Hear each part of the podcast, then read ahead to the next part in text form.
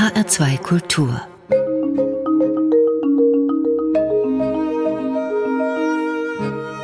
Doppelkopf Heute am Tisch mit Christoph Poppen. Gastgeberin ist Angelika Bierbaum. Christoph Poppen, Sie sind Geiger, Dirigent, Professor, Juror, Festivalgründer, Intendant. Das ist also ein bunter Strauß an Berufen, an Tätigkeiten und alle haben einen gemeinsamen Nenner, nämlich die Musik und zwar genau genommen die klassische Musik. Ist Ihnen die schon in die Wiege gelegt worden? Ich denke ja. Also meine Eltern waren nicht Musiker, aber mein Großvater väterlicherseits war Kirchenmusiker und Dirigent und die Musik spielte immer eine Rolle in meinem Elternhaus. Also das war, glaube ich, meinen Eltern sehr wichtig, dass alle Kinder, ich habe noch drei Schwestern, von denen übrigens ja eine eine sehr bedeutende, bekannte Bratschistin ist, die Dimut Poppen, die auch mit einer großen internationalen Karriere ja ähm, sich bekannt gemacht hat. Und ähm, ja, vom ersten Tag an hat sicherlich Musik eine Rolle gespielt. Und wie ich ursprünglich zur Geige kam, weiß ich nicht mehr ganz genau. Ich erinnere mich, dass meine Großmutter eine Geige hatte, die mir sehr gefiel. Und ich glaube, der andere Zufall war, dass ein relativ bekannter Geigenlehrer in unserer Nähe lebte und meine Eltern dachten, das könnte ja ganz gut passen. War die Geige gleich das erste Instrument oder gab es vorher auch es die gab, obligatorische Blockflöte? Die gab es, die obligatorische Blockflöte, wo, wobei ich da keine schlechten Erinnerungen dran habe. Aber richtig ging es dann übrigens ziemlich spät. Also für heutige Verhältnisse, ich glaube, ich war acht Jahre, äh, achteinhalb oder so, als ich anfing mit Geige zu spielen. Da spielt man heute schon Tchaikovsky-Konzerte in dem Alter.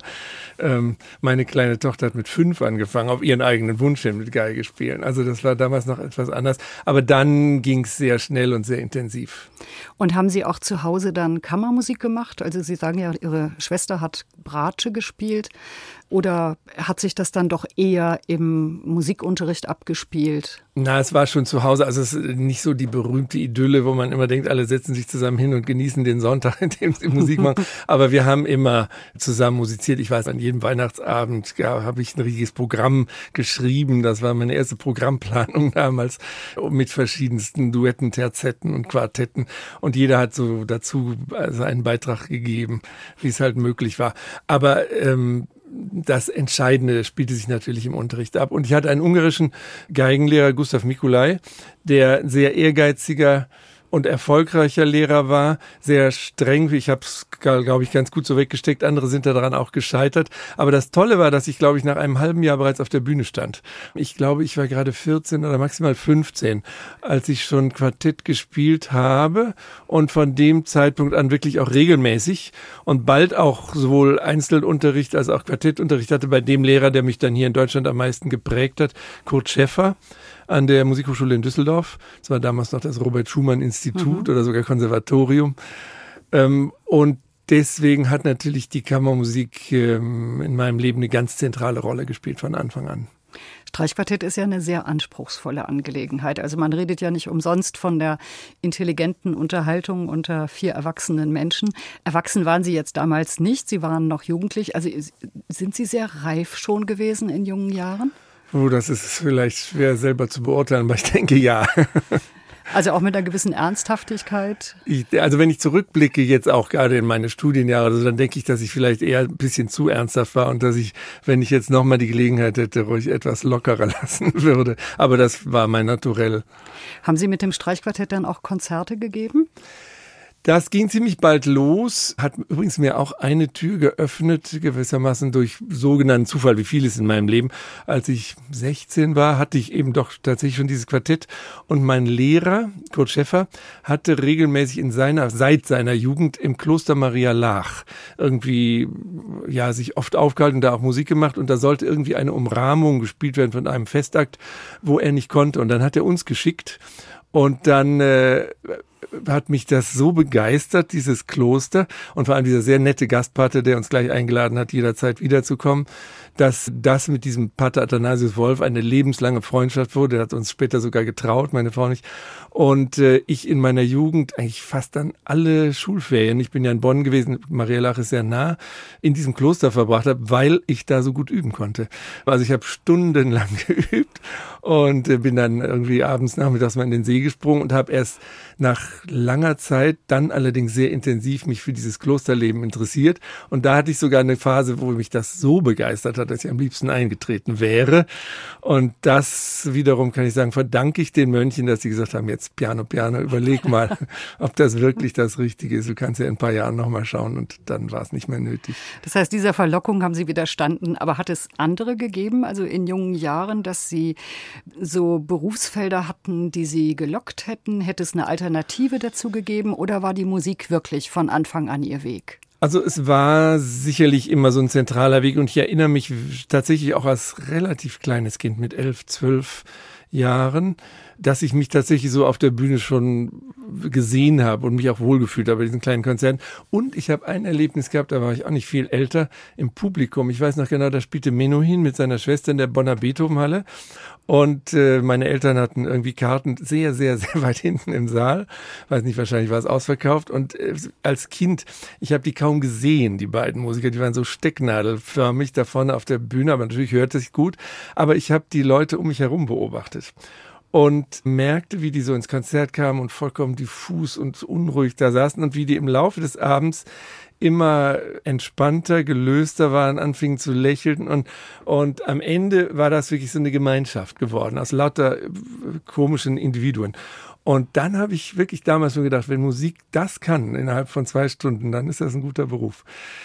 Insofern war ich früh auf der Fährte. Allerdings, und das, auch das muss ich nochmal meinen Eltern danken, die haben das äh, sehr hinterfragt oder mich gezwungen fast, das also wirklich immer wieder in Frage zu stellen. Kurz vor meinem Abitur, als es dann wirklich um die Frage ging, studiere ich Musik oder was anderes. Und da habe ich ein sehr starkes Interesse auch immer an sozialen Berufen gehabt. Ich könnte mir auch heute noch vorstellen, ein Kinderheim zu leiten oder in der Sozialarbeit äh, tätig zu sein. Und da habe ich mir sehr, sehr, sehr genau Gedanken gemacht, was ist eigentlich Musik? Und wenn das jetzt nur äh, das gewesen wäre, dass es mir Spaß macht, dass ich damit gut verdienen kann ähm, und eine schöne Karriere sogar vielleicht machen kann, das wäre mir nicht genug gewesen. Wenn ich nicht daran geglaubt hätte von Anfang an, dass es doch sowas ist wie seelische Nahrung. Also das ist ja auch eine Art Sozialdienst, wenn man Musik auf der Welt vermittelt. Mhm. Und äh, dieser Glaube hat mich nie verlassen. Und deswegen habe ich auch keine einzige Minute oder Sekunde in meinem Leben bereut, den Beruf ergriffen zu haben. Ich habe auf Ihrer Homepage den allerersten Satz mit Begeisterung gelesen, der heißt nämlich Musik verbindet. Und das haben Sie gerade so schön beschrieben, als Sie dieses von diesem Konzerterlebnis mhm. berichtet haben, wo Yehudi Menuhin auf der Bühne stand und Sie jetzt aber den Star, sag ich mal, gar nicht sehen konnten, sondern eben die Reaktion der mhm. Menschen erlebt mhm. haben. Ich bleibe aber mal, lieber Herr Poppen, bei den Stars auf der Bühne, denn jetzt kommt ein anderer bedeutender Geiger in Ihr Leben, der auch schon einen großen Namen damals hatte und der, glaube ich, ein wichtiger Impulsgeber und Lehrer für Sie geworden ist, nämlich Nathan Milstein. Bernstein. Ja, das war mein oder ist bis heute mein geigerisches Idol geblieben und es war mein ganz großes Glück, dass ich den mit 18 Jahren kennenlernte. Der gab einmal im Jahr Meisterkurse in Zürich und äh, unterrichtete sonst nirgendwo und da bin ich zu diesem Kurs gegangen und äh, war gebannt von dieser unglaublich starken Künstlerpersönlichkeit und habe wirklich nicht geruht, bis ich ihn dazu überzeugt hatte, mir Privatunterricht auch zu geben. Ich war mir damals gar nicht bewusst, wie besonders das wirklich war, dass er das macht. Ich durfte dann immer nach London fahren zu ihm privat und er hat übrigens nie einen Pfennig dafür genommen. Also auch das ist mir damals nicht bewusst gewesen, was das eigentlich bedeutet. Ein ganz, ganz, ganz großes Geschenk. Und äh, ja, Milstein war als Geiger für mich immer, also das, das größte Idol, was ich je gesehen habe. Und das ist eigentlich bis heute auch geblieben. Und das hat später natürlich auch äh, mich geprägt, weil ich das versucht habe, sozusagen zu übertragen in die Kammermusik. Deshalb ist es ja kein Wunder, dass Sie Ihren ersten Musikwunsch mit Nathan Milstein verknüpft haben. Wir hören jetzt einen Ausschnitt aus welchem Konzert? Aus dem äh, Violinkonzert von Saint-Saëns, ähm, dem äh, berühmten H-Moll-Konzert. Das können wir natürlich leider nicht ganz senden, aber äh, den Anfang vom letzten Satz.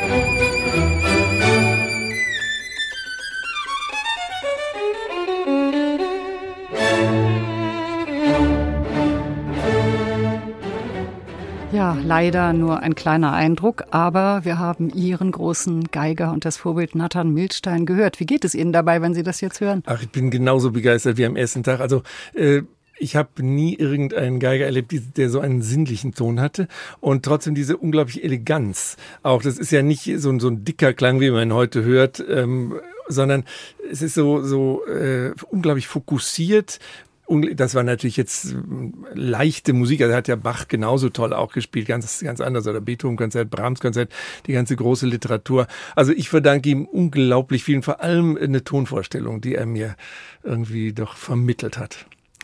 Meine Damen und Herren, Sie haben den HR2 Doppelkopf eingeschaltet.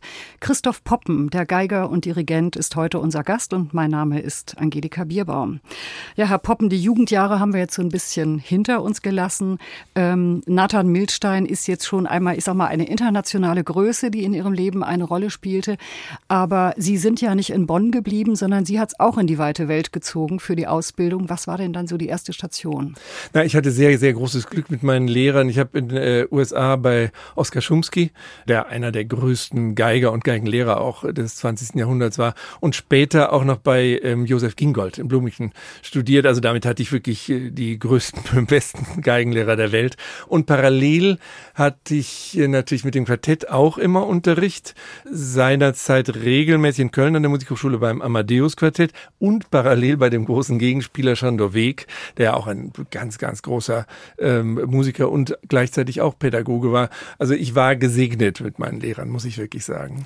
Sie waren aber jetzt nicht mehr mit Ihrem in der Jugend gegründeten Quartett unterwegs, sondern es gab ja dann die große Zeit mit dem Cherubini-Quartett, dessen Primarius Sie waren. Wann haben Sie das gegründet? Das war ein fließender Übergang. Also das, äh, ich muss sagen, seit meinem 16. Lebensjahr habe ich immer Quartett gespielt und da schied dann der eine aus und da kam ein neuer rein und so. Und bis es dann plötzlich, also es war nicht, dass das eine Quartett aufhörte und das andere fing an, sondern plötzlich war es dann das Cherubini-Quartett. Hat dann also haben transformiert. Auch, hat sich transformiert ja. und auch den Namen, es hieß früher Juventus Juventus-Quartett. Passte äh, ja. genau. Und naja, das ging dann auch sehr schnell. Also ich glaube, ich war 21, als wir verschiedene Wettbewerbe mit dem Quartett gewonnen haben. Und äh, ich erinnere mich tatsächlich mit 21, 22, dass wir über 100 oder ich über 120 Konzerte pro Jahr gespielt haben damals mit dem Quartett Solo. Äh, ich habe sofort auch angefangen zu unterrichten, meinen ersten Lehrauftrag schon gehabt. Da waren meine Studenten älter als ich. Also ich bin sehr in die Vollen da hineingeschmissen worden. Das schien mir aber alles natürlich, hat mir Spaß gemacht. Und erst nach sieben Jahren, als ich 28 war, hatte ich das dringende Bedürfnis, eine Pause einzulegen. Bin dann eben nochmal zum Studium gegangen nach Blut Blumigen zu äh, Gingold, wo ich dann mehr oder weniger aus Versehen angefangen habe zu dirigieren auch. Ja, das finde ich ja ganz spannend mhm. an Ihrer Karriere, dass Sie dann als der Geiger praktisch die Position äh, gewechselt haben und vielleicht gibt es eine Brücke, weil Sie Primarius in einem Streichquartett waren und damit ja so ein bisschen doch Kopf eines Ensembles sind, aber das ein Streichquartett ist schon sehr gleichberechtigt und das Orchester ist ja noch mal etwas anders. Was hat Sie so gereizt, dass Sie dirigieren wollten? Also äh, primär die Literatur und dann muss ich sagen, haben Zufälle eine Rolle gespielt. Ich habe nicht damals äh, eine Entscheidung getroffen, ich möchte jetzt Dirigent werden. Also das hat es nie gegeben. Es war tatsächlich, das klingt komisch, aber ich habe eben dieses Studienjahr gehabt, was ich eigentlich der Geige gewidmet habe, als ich 28 Jahre war. Äh, so eine Art Sabbatical könnte man im Rückblick sagen. Und weil ich dann plötzlich so viel Zeit hatte, habe ich aus purem Interesse auch in der Dirigierklasse zugehört, aber nicht mit dem Ziel, selber Dirigent zu werden. Es hat mich dann aber so interessiert, dass ich mir immer einen Taktstock gekauft habe und mal selber ein bisschen mitgemacht habe. Und ähm, Parallel dazu muss ich sagen, hat mich auch sehr geprägt. Ich war in der Zeit Gastkonzertmeister beim Chamber Orchestra of Europe, wo Claudia Abado ja Chef war. Und ähm, dem so nah zu sitzen und auch mit ihm viel zu arbeiten, viel zu sprechen, auch über die Struktur des Orchesters, das war eine ganz große, großes Geschenk. Auch für mich, was ich übrigens meiner Schwester zu verdanken habe, die schon als Bratschistin in dem Orchester spielte und mich dann irgendwo nachgeholt hat. Und ähm, ja, dadurch wurde plötzlich diese äh, Faszination des Dirigierens in mir geweckt. Und dann spielte ein ganz großer Zufall eine Rolle. Ich kriegte meine erste Professur in Detmold an der Hochschule für Geige und Kammermusik. Und äh, da war ja jahrzehntelang Tibor Varga gewesen und hatte sein Kammerorchester Tibor Varga. Und wirklich durch puren Zufall gab er das in dem Sommer auf, als ich gerade kam. Und dann suchte man einen Nachfolger und fragte mich, da habe ich gesagt, ich bin ja kein Dirigent. Und dann hat der Rektor damals der Hochschule gesagt, man muss auch nicht dirigieren können. Und das ist ja hier ein Studentenstreichorchester, versuchen Sie mal. Und dann ging es los mit Learning by Doing. Das hat aber dann den Grundstein gelegt für eine große Dirigentenkarriere mit sehr vielen unterschiedlichen Stationen. Denn äh, Sie haben aber trotzdem noch, salopp sage ich das jetzt mal so, auf beiden Hochzeiten getanzt. Sie haben dirigiert und solistisch gespielt. Also damals war das Spielen eindeutig die Hauptsache. Ich habe solistisch gar nicht mehr so viel gespielt, weil das Quartett wirklich sehr viel Raum eingenommen hat. Und im Zweifelsfall, ich weiß das noch, so eine praktische Frage. Immer wenn Terminüberschneidungen kamen, dass ich eine Soloanfrage hatte und eine Quartettanfrage, habe ich mich immer fürs Quartett entschieden, auch wiederum aus sozialen Gründen, weil die anderen drei sonst da gesessen hätten mhm. und nicht hätten spielen können. Aber das war auch künstlerisch mit Überzeugung. Dieses Detmolder Kammerorchester, was ich sieben Jahre dann hatte, das lief so ein bisschen parallel und äh, natürlich wuchs es ganz schön heran, so dass ich von da direkt gefragt wurde, das Münchner Kammerorchester zu übernehmen. Das war im Rückblick, muss man sagen, ein sehr großer Sprung. Das war auch ein großes Glück wieder, weil ich dann natürlich hier ein wunderbares Publikum, ein wunderbares Orchester hatte und eine große Bühne und sofort große Tourneen. Und äh, von da aus kamen dann sehr schnell andere Orchester. Und ich weiß noch, dass ich irgendwann einmal mit einem gewissen Schrecken in meinen Kalender geguckt habe für die kommende Saison und plötzlich gemerkt habe, es waren mehr Dirigate im Kalender als äh, Konzerte als Geiger.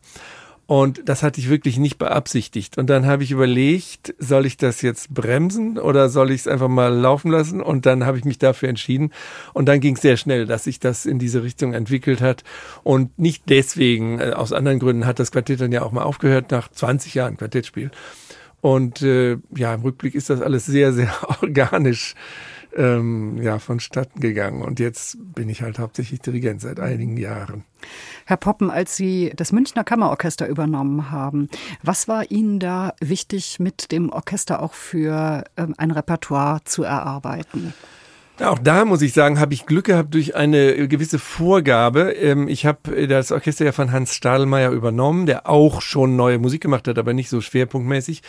Und damals war Hans-Werner Henze hier Biennale-Chef und wünschte sich eigentlich ein Ensemble für neue Musik hier, so wie das Ensemble Modern in Frankfurt.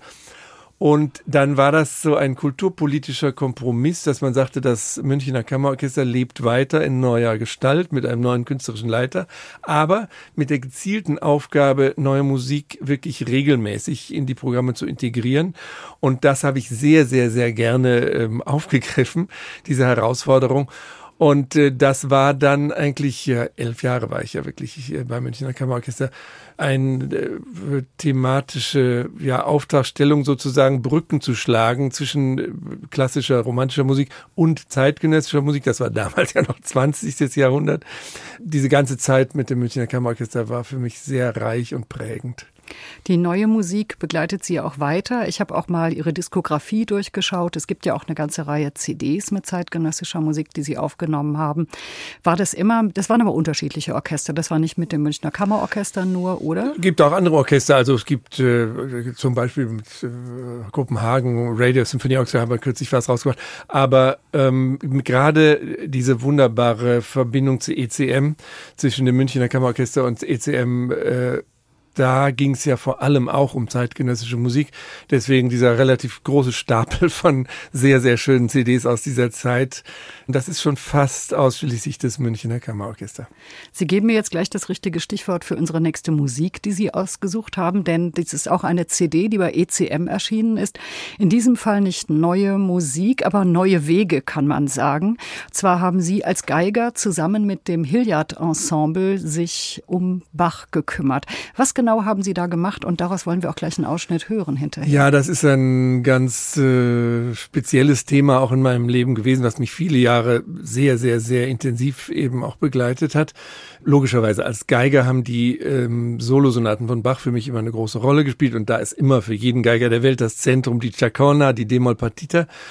Und ich hatte das Glück, die Kollegin, darf ich sagen, Geigerin und Musikwissenschaftlerin Helga Töne kennenzulernen, die in sozusagen geheimer Forschung jahrelang äh, Hintergründe der dieser Solosonaten aufgedeckt hat auf verschiedensten Ebenen, unter anderem die Tatsache, dass die alle durchzogen sind mit versteckten Choralzitaten.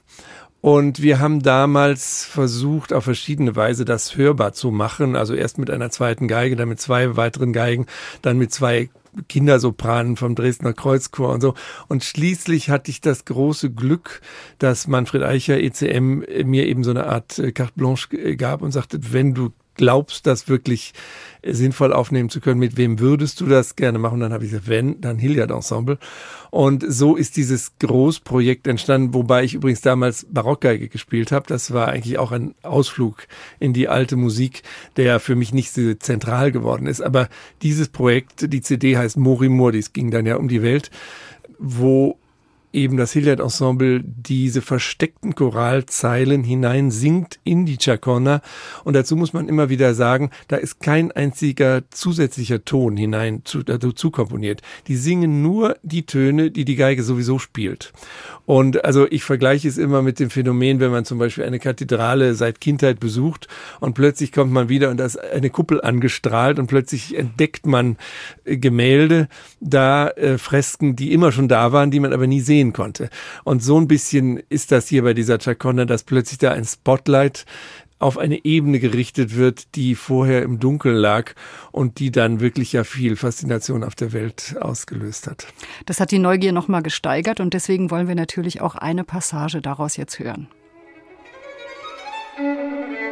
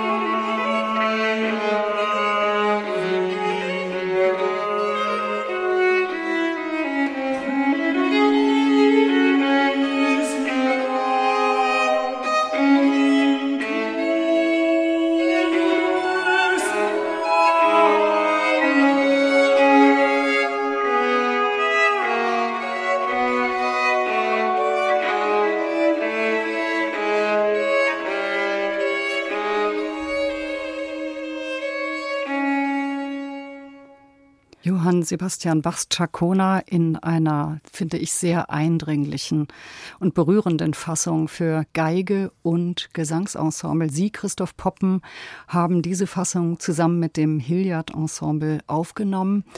Haben Sie das in einer Kirche aufgenommen? ja, in St. Gerold, in dieser wunderbaren, äh, relativ kleinen Klosterkirche in Österreich. Das war eine sehr meditative Woche, die wir da verbracht haben mit dieser Musik.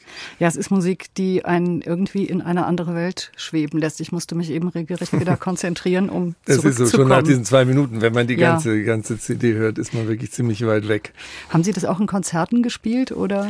Das war die große Überraschung. Also wir haben damals eigentlich gedacht, das ist einfach, weil es so was Kostbares ist, eine Aufnahme für ein paar Fachleute, ein paar Kenner. Und äh, das Komische war ja dann, dass diese CD über ein Jahr in den Klassikcharts in den USA war. Und äh, nach wie vor, also in meinem Leben ist nie irgendeine CD so viel verkauft worden wie diese. Und das führte dann dazu, dass es auch gefragt wurde im Konzert, was wir uns eigentlich gar nicht vorgestellt haben vorher.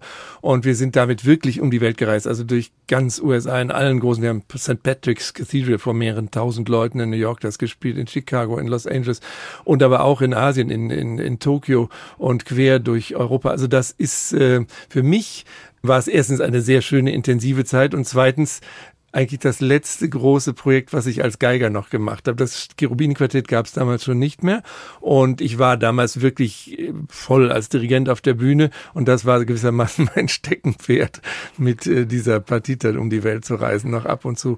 Aber irgendwann hatte auch das ein Ende.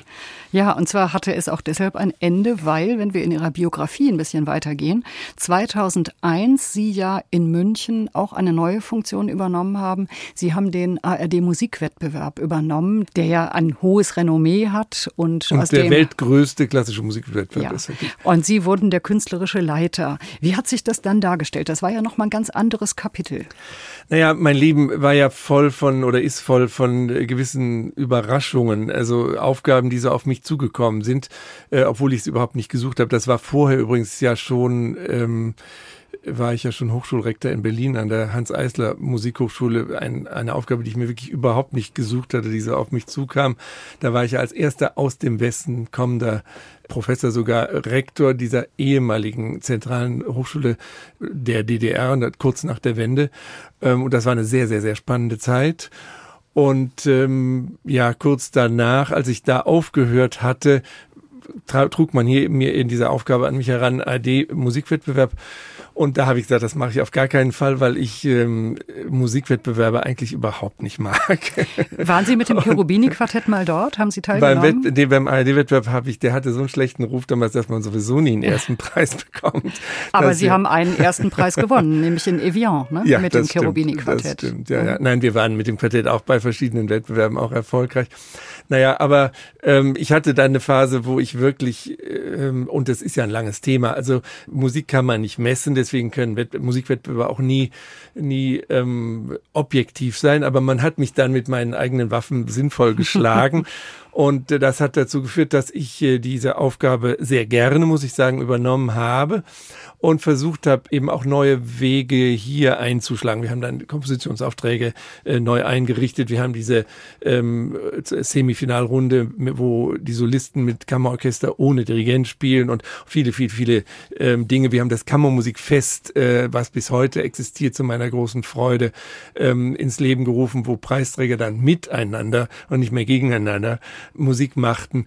Und für mich war das, äh, was mir am Anfang gar nicht klar war, natürlich auch eine wunderbare Gelegenheit, viele, viele herausragende junge Musiker kennenzulernen. Mit vielen habe ich bis heute Kontakt äh, aus dieser damaligen Zeit auch. Und natürlich auch Juroren. Das ist ja auch was Tolles, dass wirklich die größten Musiker der Welt hier im September zusammenströmen in München. Also ich bin nach wie vor sehr dankbar, dass man mir diese Aufgabe damals anvertraut hat. Auch dabei habe ich viel gelernt und ähm, naja, wenn wir bei diesen Aufgaben sind, sowohl dieses Rektorat in Berlin als auch dieser Musikwettbewerb haben mir geholfen, die danach wirklich sehr große Aufgabe zu bewältigen, eine Orchesterfusion dann zu betreuen, die ja auch über die rein musikalische Arbeit hinausging. Ja, das ist wirklich ein großes Kapitel. Christoph Poppen, Musiker und unser heutiger Gast im HR2 Doppelkopf, wird uns jetzt auch darüber noch ein bisschen erzählen, denn Sie haben übernommen das Radiosinfonieorchester in Saarbrücken und die Aufgabe war, es zu fusionieren mit dem Rundfunkorchester Kaiserslautern. Das waren also zwei Sender und zwei unterschiedliche Orchester mit unterschiedlichen Traditionen. Was macht man da? So ist es. Das war eine schwierige Aufgabenstellung. Und auch da habe ich natürlich überlegt, ob das sinnvoll ist. Und dazu muss ich immer noch sagen, auch heute, wo es so viele Fusionen gibt, dass ich keiner zureden würde. Ich finde es auch eigentlich eine Katastrophe, was da im Südwestfunk passiert ist mit den beiden Orchestern. Habe auch sehr versucht, mit vielen anderen dagegen zu kämpfen. Damals, Saarbrücken, Kaiserslautern, war das eine absolut beschlossene Sache und es ging nur um die Frage, wer betreut das jetzt künstlerisch und wie kann man das Beste daraus machen. Und insofern war es für mich eine positive Aufgabenstellung. Also ich musste keine Fusion beschließen, sondern einfach die zum Leben erwecken. Und äh, wie Sie schon beschrieben haben, das war nicht leicht, weil es zwei äh, vollkommen unterschiedliche Orchester waren, in jeder Hinsicht mhm. unterschiedlich. Und nicht nur zwei verschiedene Bundesländer, zwei verschiedene ähm, Rundfunkanstalten, sondern einfach auch verschiedene musikalische Traditionen. Und äh, ich hatte, das war eigentlich sehr klug geplant, eine ganze Spielzeit beide Orchester separat und dann wurden die zusammengeführt. Und da habe ich natürlich, ja, haben wir gemeinsam ähm, in verschiedenster Weise äh, daran gearbeitet und auch arbeiten müssen, um einen neuen Klang, gemeinsamen Klang aufzubauen, eine neue Identität aufzubauen. Wir sind damals auf meinen Vorschlag mit einem Tchaikovsky-Zyklus da reingegangen, weil ähm, ich glaube auch, dass das eine gute Idee war. Diese äh, also Art von Musik war durchaus äh, in der Lage, diese beiden Traditionen am ehesten noch wieder zu verschmelzen. Aber natürlich auch da haben wir sehr viel neue Musik gemacht. Es gibt auch schöne Auf Aufgaben, Aufnahmen, übrigens New York Wiedmann CD aus dieser Zeit und vieles andere. Vielleicht sollten wir noch sagen, dass das äh, Orchester dann auch einen neuen Namen bekam. Das ist die Deutsche Kammer Deutsche Radiophilharmonie. Deutsche Radiophilharmonie. Saarbrücken-Kaiserslautern offiziell. Ja. Sie haben sehr viele Konzerte gegeben, Sie haben viele CDs produziert. Dann ist aber nochmal ein, ein neues Kapitel für Sie interessant geworden, Herr Popp stoppen, nämlich die Oper. Ich habe gelesen, dass ab 2009 es sie dann auch zur Opernbühne gezogen hat. Das heißt, erst Konzertant und dann die Opernbühne Sowas. oder wie war die also, Reihenfolge? Es ist so, ich muss sagen, von also früher Jugend an hat mich der Gesang immer unglaublich fasziniert. Ich habe als Student eine Oper nach der anderen mir angehört dem Publikum und ich weiß noch, das klingt immer sehr komisch heute, aber damals war ich wirklich äh, auf eine bestimmte spirituelle Art naiv und dachte, ich möchte am liebsten, liebsten jung sterben, um als Sängerin wiedergeboren zu werden. Sängerin und nicht Sänger. Ja, nein, ja das, das ist interessant. Die wollte ich ja singen. Ich habe das dann anders gelöst. Ich habe eine wunderbare Sängerin geheiratet und durfte auf diese Weise dann auch noch auf andere, mit anderen Dingen weiterleben. Juliane Banse, wissen Sie ja, ist meine Frau. Und das wiederum hat mich natürlich auch ähm, noch viel stärker mit der ganzen Opernwelt in Verbindung gebracht. Sie hat ja wahnsinnig viel in Wien und auch in München, in vielen, vielen großen Opernhäusern in New York, in Chicago, überall gesungen. Und äh, ja, vielleicht auch dadurch ist äh, dieses, diese Liebe zur Oper immer noch stärker geworden. Ich hab, war nie Chefdirigent einer Oper und äh, habe das immer nur so als Ausflug in diese Welt betrachtet, aber diese Ausflüge habe ich sehr, sehr gerne gemacht. Ja, Juliane Banse, ihre Ehefrau, werden wir jetzt hören. Und zwar ist das jetzt eine familiäre Kooperation. Es ist mit der Deutschen Radiophilharmonie und Sie stehen am Pult und dirigieren und wir hören Ihre Frau als Solistin in dieser wunderbaren Hinschmelzarie aus Giannis Kiki von Puccini, Mio Babino Caro.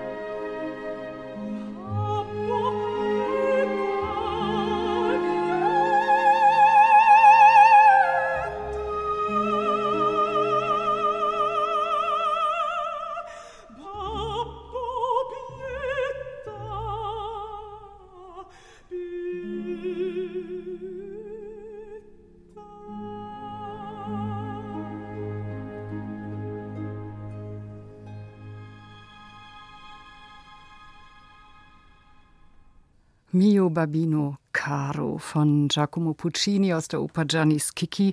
Das war gewissermaßen, lieber Christoph Poppen, eine Familienproduktion mit ihrer Ehefrau Juliane Banse, die wir dann auf diese Art und Weise auch in der Sendung haben, obwohl sie jetzt nicht mit am Tisch sitzt. Ich stelle mir das wunderbar vor, wenn es gelingt, gemeinsam als Künstlerpaar solche Projekte zu machen. Wie oft kommen Sie dazu, dass Sie gemeinsam auftreten oder CDs produzieren? Ja, also wir haben riesengroßes Glück, dass das wirklich immer Spaß macht. Wir noch nie wirklich ernsthafte Probleme auf der Bühne miteinander äh, hatten. Das hört man ja auch von äh, Musikerpaaren, die dann doch sich sehr entzweien, wenn es vor dem Orchester stehen. Na, wir haben einen ähnlichen Geschmack und äh, haben seinerzeit bewusst entschieden, dieses zusammen auf die Bühne gehen nicht zu forcieren. Also es gibt ja auch Paare, die sagen, wir kommen nur, wenn wir zu zweit kommen dürfen. Das haben wir bewusst nie gemacht und dadurch ist es immer was Besonderes geblieben und ein bisschen Zufall. Es gibt Spielzeiten, haben wir drei, vier Konzerte zusammen oder auch Aufnahmen und äh, manchmal auch nur eins. Aber es ist immer wieder schön. Also es gibt ja verschiedene Aufnahmen. Auch äh, die erste CD, die wir gemeinsam gemacht haben, war nur Mozart. Arien, aber schon mit dem Quartett haben wir zusammengearbeitet. Aribert Reimann aufgenommen. Und ja, ich habe Arabella äh, dirigiert, dass meine Frau die Hauptrolle gesungen hat. Äh, das war eine Opernproduktion. Das sind sehr, sehr beglückende gemeinsame Erlebnisse. Im Moment singt sie gerade Marschallin zum ersten Mal. Sie hat ja immer so viel gesungen, äh, viele Jahre im Rosenkavalier. Im Moment wechselt sie die Seiten und ist jetzt Marschallin. Das klingt äh, schön und beschäftigt, und zwar auf beiden Seiten. Und da fragt man sich ja, bleibt da Platz fürs Privatleben?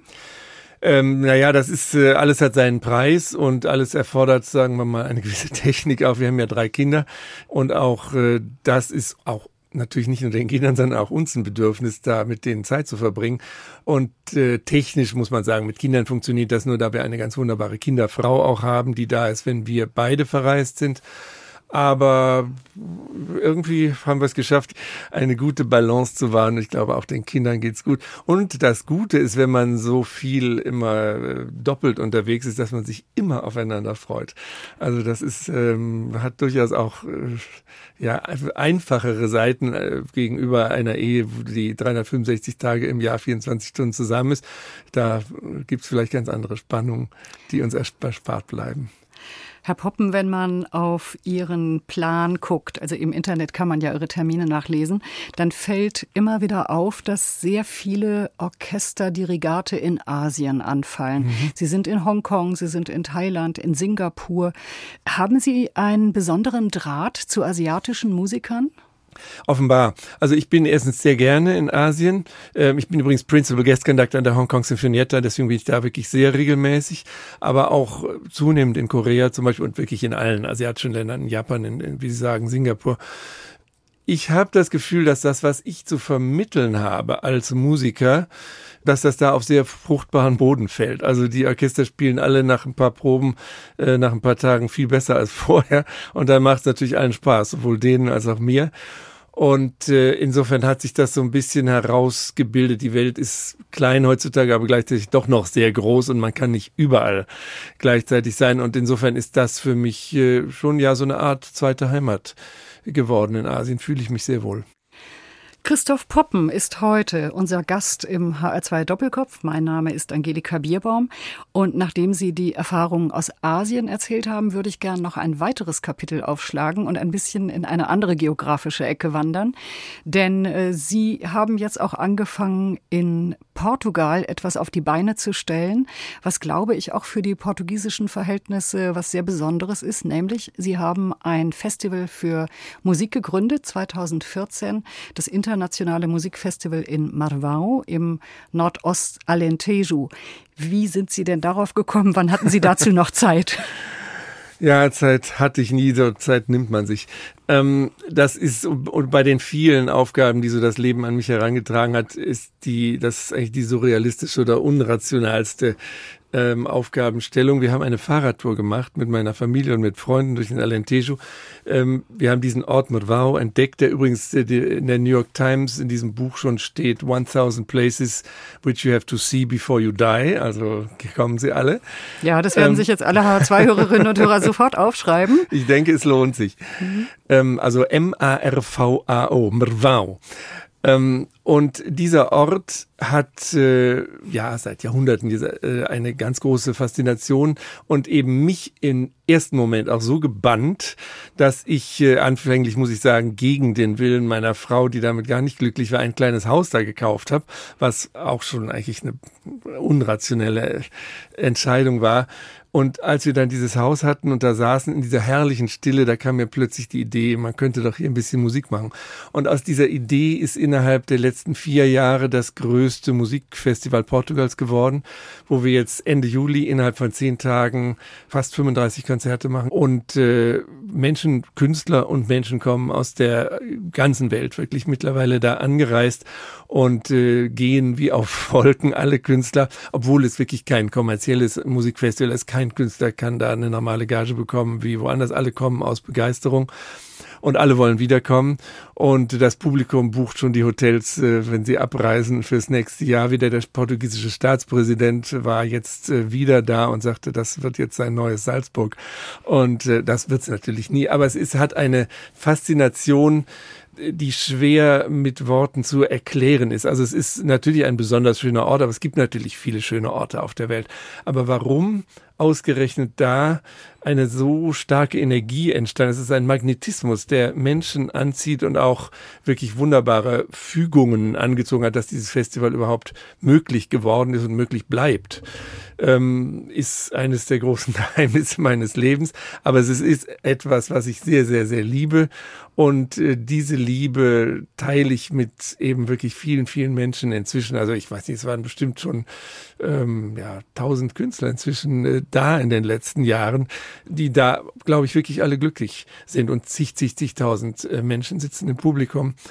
Und ja. wie gut, dass Sie das Haus gekauft haben. Denn so können Sie natürlich, das wäre dann mal die gute Gelegenheit, auch noch mit Ihrer Frau eine längere Zeit zu verbringen oder mit der Familie überhaupt. Das tun wir Haben Sie das Sommer. Festival denn auch in Bezug auf die Örtlichkeiten entwickelt oder sagen wir mal, hat die Topografie, die Architektur des Ortes und die Infrastruktur, hat das dann Auswirkungen gehabt auf die Programmatik?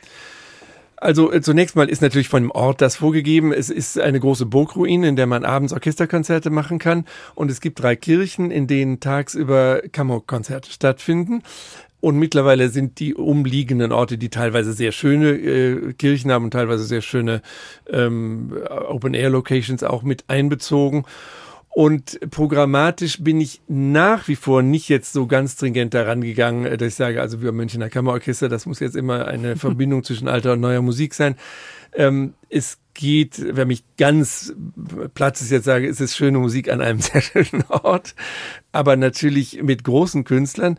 Was mir große Freude macht, ist auch diese junge Musikszene in Portugal zu entdecken. Da gibt's ja fantastische junge Musiker, äh, zum Beispiel gerade der Klarinettist Horacio Ferreira, den ich da eigentlich äh, kennengelernt und entdeckt habe, kommt zum wiederholten Male dahin. Ich habe ihn jetzt nach Köln auch eingeladen und äh, in anderen Stellen und auch viele andere. Es gibt diesen fantastischen Gulbenkian Chor, das ist wirklich einer der besten Chöre ähm, Europas.